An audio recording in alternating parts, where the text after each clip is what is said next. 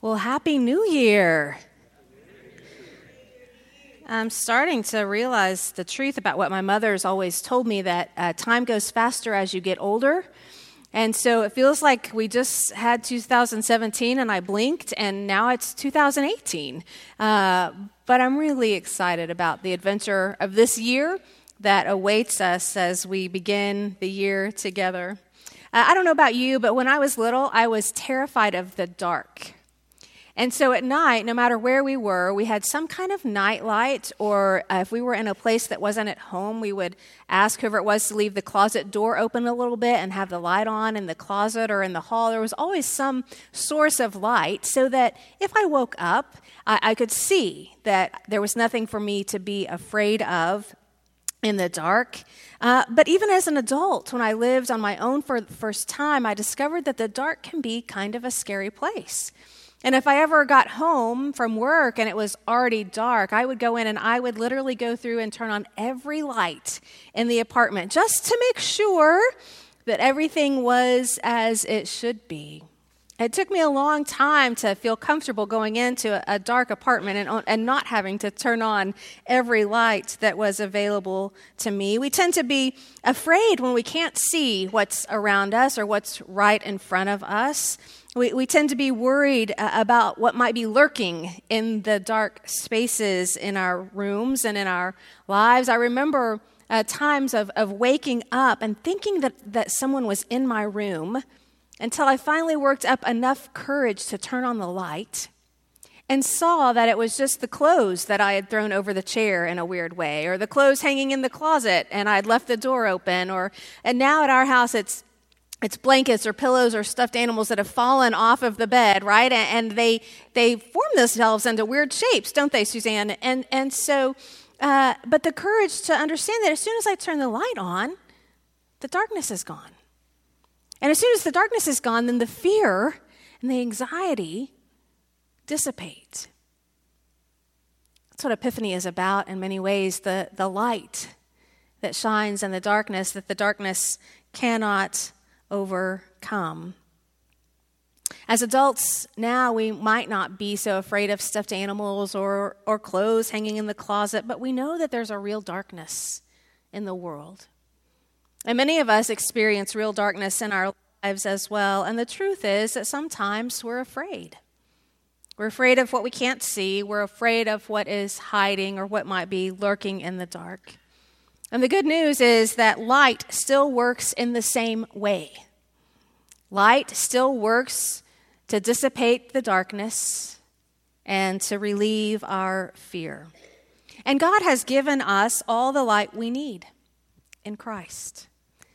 I wonder tonight, as we begin this new year, especially if, if there's any particular darkness for you in your own heart and your own life that is a shadow hanging over you, maybe creating fear and anxiety for you, or perhaps there's some darkness in our world that causes you great concern or, or worry. And I wonder if, if that's true for you, if you will invite the light into that space, the light of Christ that is ours to carry into the darkness. Let us pray. Lord, I pray that you would open our ears to hear and our hearts to receive your word to us today, that it would take root in us and transform our lives. And I pray that the words of my mouth and the meditations of all of our hearts would be pleasing and acceptable to you, for you are our rock and our Redeemer. Amen. So today we celebrate Epiphany. Epiphany wraps up the season of Christmas. The 12 days of Christmas actually start on Christmas Day, and we're wrapping up the 12 days of Christmas now with, uh, with Epiphany. Uh, epiphany, when you hear that word, you may think of it being kind of an aha moment. I had an epiphany, I had a, a new idea or an insight or a, a revelation that is new to me. In Greek, the word is epiphanos, which means literally to shine light upon or across. That epi part is upon or across uh, to shine light, to reveal something. And our text for Epiphany is the text that we read every year out of the Gospel of Matthew, chapter 2. In the time of King Herod, after Jesus was born in Bethlehem of Judea, wise men from the east came to Jerusalem, asking, Where is the child who has been born king of the Jews? For we observed his star at its rising and have come to pay him homage. When King Herod heard this, he was frightened, and all Jerusalem with him. And calling together all the chief priests and scribes of the people, he inquired of them where the Messiah was to be born. They told him in Bethlehem of Judea, for so it has been written by the prophet, by the prophet Micah. And you, Bethlehem, in the land of Judah, are by no means least among the rulers of Judah, for from you shall come a ruler who is to shepherd my people Israel. Then Herod secretly called for the wise men and learned from them the exact time when the star had appeared. Then he sent them to Bethlehem, saying, Go and search diligently for the child, and when you have found him, bring me word, so that I may also go and pay him homage. When they had heard the king, they set out, and there ahead of them went the star that they had seen at its rising, until it stopped over the place where the child was. When they saw that the star had stopped, they were overwhelmed with joy. On entering the house, they saw the child with Mary, his mother, and they knelt down and paid him homage. Then, opening their treasure chests, they offered him gifts of gold, frankincense, and myrrh. After having been warned in a dream not to return to Herod, they left for their own country by another road. This story of Epiphany, this revelation of Christ to the whole world. The Magi, or the wise men, uh, likely were priests of Zoroaster or pseudo Zoroaster, um, academics of the age. They studied the stars, uh, much like astronomers or astrologers would do now. Uh, they were well educated men, but they were not Jewish men. And, and so the gift is to us that Christ is born at Christmas for the Jewish people, a Savior for the Jewish people.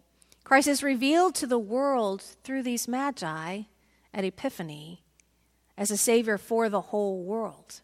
Christ is not just for one particular group of people, but for all the world, represented by these magi. A light in the darkness for the world. The people then would have known what it meant to be in darkness.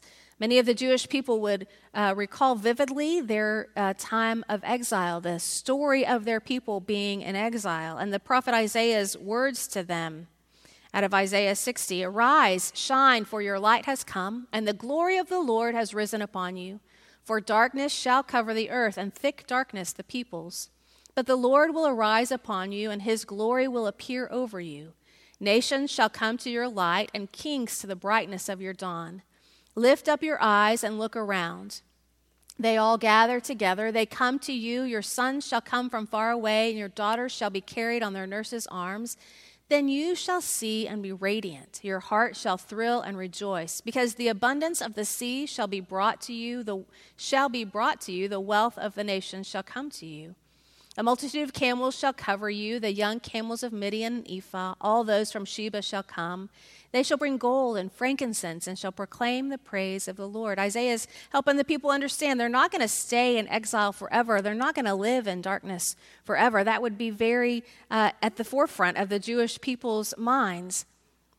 And yet they're still, before Jesus is born, longing for a Savior. The darkness now for them is the, the oppression of the Roman Empire, where they're not free to be who God has created them to be living in a time of darkness.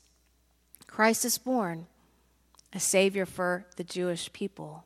Christ is revealed to the Magi, Savior of the whole world. Light in the darkness, as John in the Gospel of John would describe it. In the beginning was the Word, and the Word was with God, and the Word was God. He was in the beginning with God. All things came into being through him, and without him, not one thing came into being. What has come into being in him was life, and the life was the light of all people. The light shines in the darkness, and the darkness did not overcome it. The light shines in the darkness, and the darkness did not, and will not, and cannot overcome it. We no longer have to be afraid of the dark because the light of Christ shines in the darkness. And yet, the truth is, we know that dark still remains.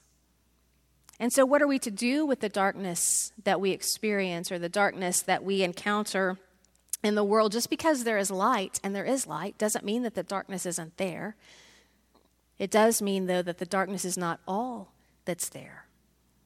that with the light of Christ, we can live boldly in the midst of this broken world, in the midst of our broken lives, knowing that we don't have to be afraid of the dark, no matter where we experience it. In the darkness of our hearts and our lives, that darkness that comes sometimes from our suffering and our pain, or from our brokenness in this fallen world, or from uh, experiencing betrayal at the hands of another person, the light of Christ comes to us as hope and healing, as joy and as strength. The light shines in that darkness, reminding us that, that we're not alone. And that even in whatever dark place we find ourselves, there is a light that shines in that darkness. In a greater sense, a communal sense, we know what darkness looks like and, and feels like.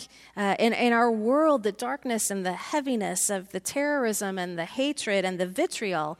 I was looking up that word vitriol this week, and I didn't realize that in chemistry, that's the archaic name for sulfuric acid.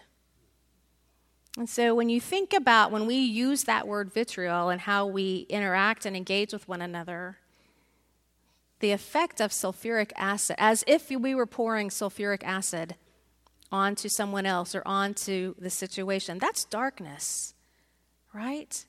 When, when we're so uh, worried or anxious that, that we're willing to engage in that kind of behavior. And, and we, we watch the news, some of us, uh, or we turn on the computer, or we read the paper, or if people read the paper still. My husband's a newspaper editor, so we still read the paper, but I know many people uh, get it somewhere else. Um, right, but all you have to do is turn it on, and, and there's darkness. It usually leads. It's usually the first story of the news uh, on the news is some some form of darkness, something that easily incites us uh, uh, to fear in our hearts and our minds, to worry and anxiety. And it's a darkness that is universal. So, so it doesn't really matter where you stand politically or how much education you have or what your standing is in society. Uh, easy enough for any of us, no matter what the darkness is, to be pulled into that vortex of darkness. Easy enough to be convinced that in this world that's probably going to fall apart, that we need to plant our feet and stand firm and protect ourselves The Problem is that, that we're convinced that we need to do that to the detriment of our relationships with one another. We want to stand our ground and, and, and we will make room for people who are like us, but if you're not like me, you're going to have to find your own ground. Right? And that, friends, just perpetuates the darkness in which we live. We've been convinced somehow that we should be afraid of each other. And that's really what our enemies want, right? For us who are in the body of Christ to be afraid of one another so that we somehow mistake one another for the darkness and we turn on one another, and then the enemy doesn't have to do a thing. Our enemy's in the world, but our enemy in our spirit in the spiritual sense of spiritual warfare, if if we can go at each other's throats, then our enemy can just sit back and watch us self destruct. That's not what the light of Christ is about. Jesus was born Savior and Messiah. Jesus is revealed to the Magi the light of the whole world. The light for all people. In him was life, and the light for all people. And the light of Christ wants to seep into those dark places too. And the truth is that we have a role to play in that. One of the ongoing epiphanies in, in my life is that, that God is not just out there, right? And God is not just over there. God is right here. And God is in here. And God is right here next to me and in this time and in this space and in you and in the people that we encounter. God is, is not out there. The, the Magi followed a star that was out there, right? That they couldn't touch. They could see, but they couldn't touch. But when they got to the Christ child, they realized that God is right here with real flesh and blood and with real parents and the, the beautiful messiness of of real life. That's where they found God. Not out there, but right here. And it's true for us as well. That God is no longer just out there, but right here. Right here in me, right here in you, right here wherever your circumstances have you right here with you when you're reading the news or hearing the news, right here with you and in you when you're engaging in people with people in the community. That's that's where the light of Christ is. Right there. It means that we become part of the light that shines in the darkness. The fact that God is not out there only, but also in here means that if we're following Christ, if we let the light of Christ live and dwell in us, then wherever we go, we take the light of Christ with us. And once you've experienced the light of Christ, guiding your steps or bringing you hope or healing your heart, then you can't help but share that light with others. It becomes something that you can't contain. It's light, right? You, once you open up your space, yourself to the world around you, the light just has to spill out into all of those dark places. We can live in this world unafraid. We can enter this new year unafraid because the light has come and there is no darkness, no darkness that we can imagine or that we can experience that will overcome that light. The Christmas lights may have been taken down, but the light of Christ can never be put away. Christmas itself may be over, but the work of Christ is just beginning. There's a great poem by Howard Thurman, who is a, an African American theologian and educator and civil rights leader, and it's called Now the Work of Christmas Begins. When the carols have been stilled, when the star topped tree is taken down, when family and friends are gone home, when we are back to our schedules, the work of Christmas begins. To welcome a refugee, to heal a broken planet, to feed the hungry, to build bridges of trust, not walls of fear, to share our gifts, to seek justice and peace for all people, to bring Christ's light to the world. This is the work of Christmas. We can't just put Christmas back in the attic or back in storage. The work of Christmas is just beginning. The birth of Christ and the revelation of Christ to the whole world means that the stage has been set for God's kingdom to become reality in our world where, in fact, we welcome those who are refugees and strangers, where we do our part to heal a broken planet, where the hungry are fed, where the lost are found, where the blind receive sight, where we, we build bridges and not walls, where we share the gifts that we've been given, where we seek justice and peace, where we bring Christ's light to the world. If your life has been changed at all by Jesus Christ, then you carry that light with you. And the challenge for us is in the choices that we make.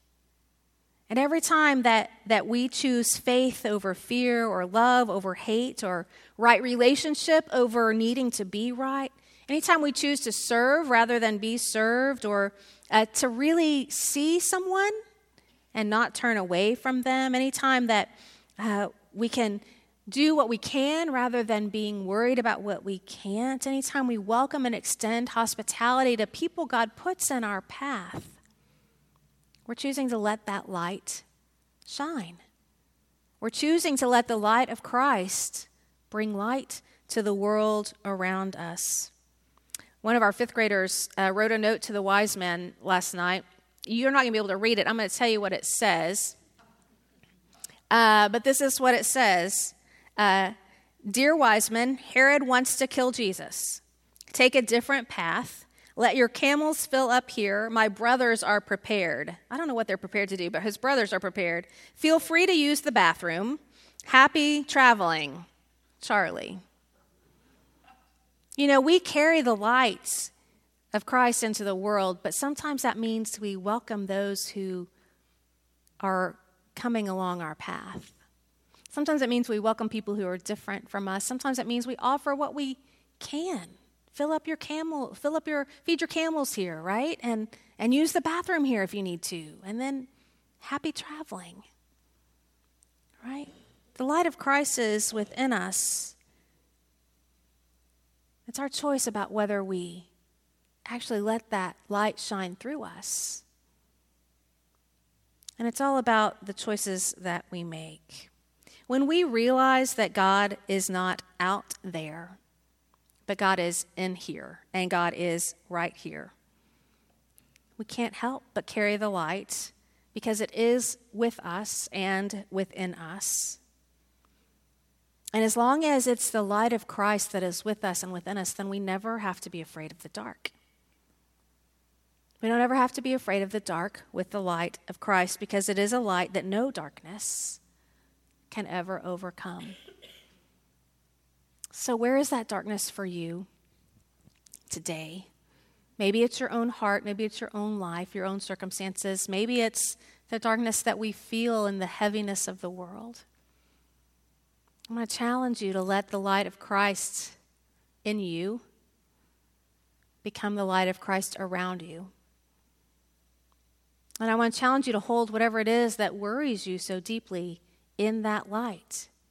Because in the light, we begin to see things that are actually there, not things that we imagine are there. And in that, we begin to live in the kingdom of God, where all is made right, where all is well, and where we truly are free to be the people that God created us to be. Let us pray. Loving and holy God, so often we are afraid of the dark. Remind us that in Christ the light has come, and it is a light that can never be overcome and never be put out. Remind us that with that light in us, we never have to be afraid. Because when we carry that light with us wherever we go, there is light in the darkness. Give us courage to live in that light. Give us courage to open our eyes to see the truth of your love revealed around us. Give us a willingness to see you where we least expect you to be. And help us be the ones who light the way for the world to encounter your love and your grace in the midst of the darkness wherever they are. We ask and pray in the name of Jesus Christ. Amen.